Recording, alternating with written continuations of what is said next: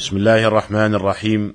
الحمد لله رب العالمين. وصلى الله وسلم وبارك على نبينا محمد وعلى آله وصحبه ومن اهتدى بهديه إلى يوم الدين.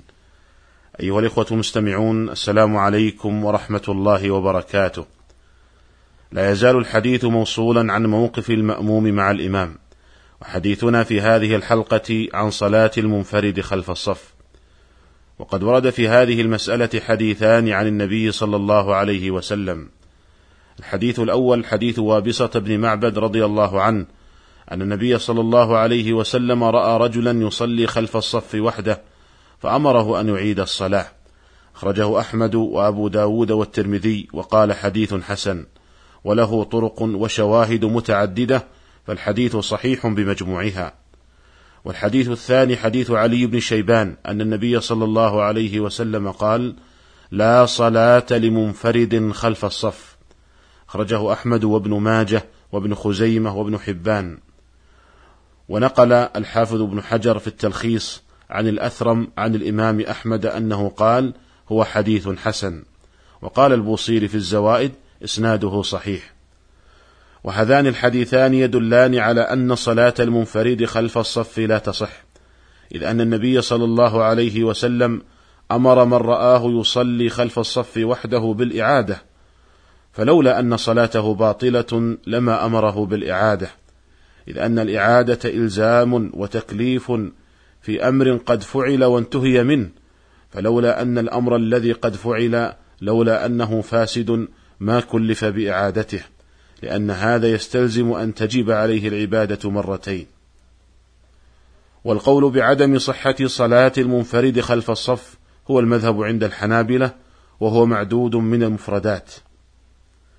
وذهب الحنفية والمالكية والشافعية إلى صحتها، قالوا لأنها صلاة مكتملة الأركان والشروط والواجبات.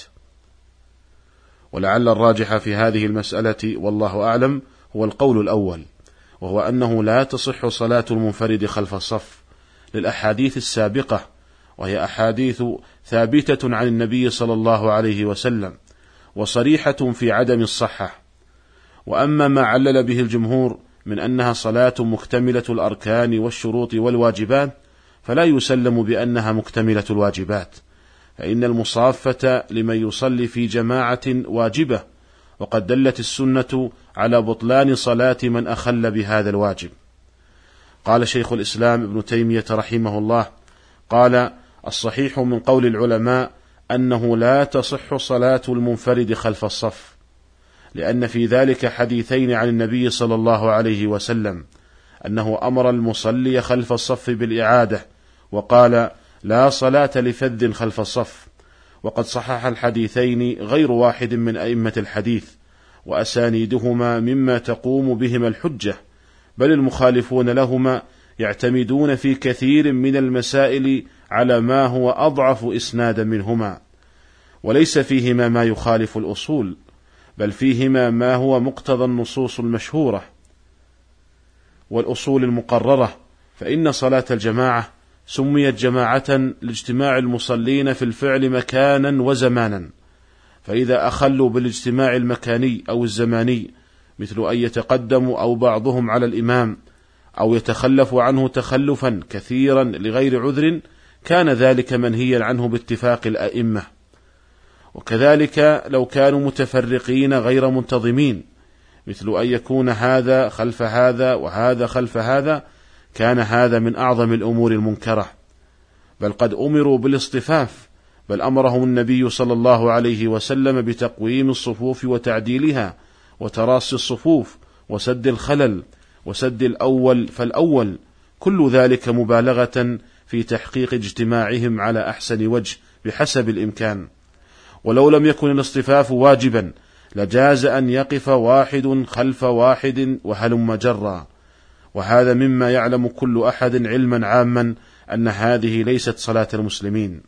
ولو كان هذا مما يجوز لفعله المسلمون ولو مرة بل وكذلك إذا جعلوا الصف غير منتظم مثل أن يتقدم هذا على هذا ويتأخر هذا عن هذا لكان ذلك شيئا قد علم نهي النبي صلى الله عليه وسلم عنه والنهي يقتضي التحريم.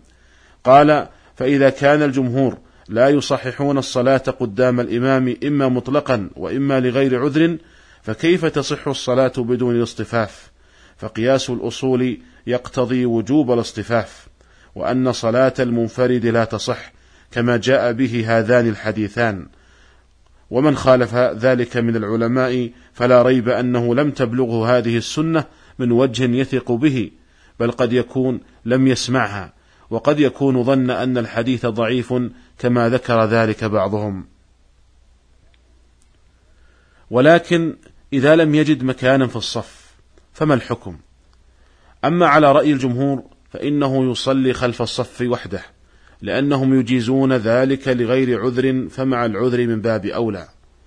ومن العلماء من منع ذلك وقال إنه في هذه الحال يقف عن يمين الإمام فإن لم يمكنه جذب أحد المصلين من الصف. وإلا فإنه يبقى فإن جاء معه أحد وإلا صلى وحده منفردا. وذهب بعض العلماء إلى أنه في هذه الحال يصلي منفردا وصلاته صحيحة. وقد اختار هذا القول شيخ الإسلام ابن تيمية رحمه الله ولعله الأقرب في هذه المسألة لأن أركان الصلاة وشروطها وواجباتها تسقط بالعجز عنها والمصافة أكثر ما يمكن أن يقال عنها إنها واجبة فتسقط بالعجز عنها. وليست بأوجب من كثير من أركان الصلاة وشروطها التي تسقط بالعجز عنها. والقاعدة الشرعية أنه لا واجب مع العجز لقول الله تعالى فاتقوا الله ما استطعتم وقول الله تعالى لا يكلف الله نفسا إلا وسعها وأما القول بأنه يصف عن يمين الإمام فيترتب على ذلك عدة محاذير منها تخطي الرقاب. فإذا قدرنا أن المسجد فيه عشرة صفوف مثلا فجاء الإنسان ولم يجد مكانا وقلنا اذهب وصل عن يمين الإمام. فسوف يتخطى عشرة صفوف بل لو لم يكن إلا صف واحد فقد تخطى رقابهم. ثم إنه إذا وقف عن يمين الإمام فقد خالف السنة في انفراد الإمام في مكانه. لأن الإمام موضعه التقدم على المأموم فإذا شاركه أحد في هذا الموضع زالت الخصوصية. ثم إننا إذا قلنا تقدم وصل عن يمين الإمام. ثم جاء آخر فقلنا تقدم وصل عن يمين الإمام. ثم جاء ثالث ورابع وهكذا فإنه يكون عن الإمام يكون عن يمين الإمام صف كامل. لكن لو وقف هذا خلف الصف لكان الداخل الثاني يصلي إلى جنبه فيكونان صفا بلا محذور وأما القول بأنه يجذب أحد المصلين ليصف معه فهذا قد قال به بعض فقهاء الحنابلة كما ذكر ذلك ابن عقيل الحنبلي. ولكن يترتب عليه كذلك عدة محاذير منها التشويش على الرجل المجذوب ثم إن فيه جناية عليه بنقله من المكان الفاضل إلى المكان المفضول. ثم إنه يتسبب في فتح فرجة في الصف وهذا قطع للصف بل إن فيه جناية على كل الصف لأن جميع الصف سوف يتحرك من أجل سد هذه الفرجة. ولهذا فقد استقبح هذا القول الإمام أحمد وإسحاق بن راهويه كما نقل ذلك الموفق بن قدامة في المغني رحمة الله تعالى على الجميع. وأما القول بأنه إذا لم يجد فرجة في الصف يبقى وحده فإن جاء معه أحد وإلا صلى وحده منفردا فإنه يترتب على ذلك أيضا عدة محاذير. منها أنه ربما ينتظر فتفوته الركعة وربما تكون هذه الركعة هي الركعة الأخيرة فتفوته الجماعة.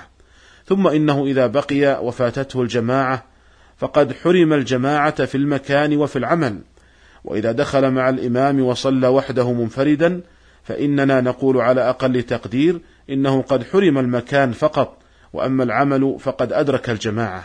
هذا لو قلنا إنه في هذه الحال يكون مرتكبا لمحظور مع أن الراجح أنه إذا تعذر الوقوف في الصف فإنه إذا صف وحده لم يرتكب محظورا. أيها الإخوة المستمعون ومع قولنا بصحة صلاة المنفرد خلف الصف إذا لم يجد فرجة في الصف إلا أنه ينبغي عدم التساهل في البحث عن فرجة في الصف. ويلاحظ أن بعض الناس هداهم الله يصلي خلف الصف منفردا مع أنه يوجد في الصف الذي أمامه فرجة ويفعل هذا إما جهلا أو تساهلا وهذا لا تصح صلاته لأن النبي صلى الله عليه وسلم أمر من رآه يصلي خلف الصف وحده أن يعيد الصلاة. أسأل الله تعالى أن يرزقنا الفقه في دينه وأن يوفقنا لما يحب ويرضى من القول والعمل وإلى الملتقى في الحلقة القادمة إن شاء الله. والسلام عليكم ورحمة الله وبركاته.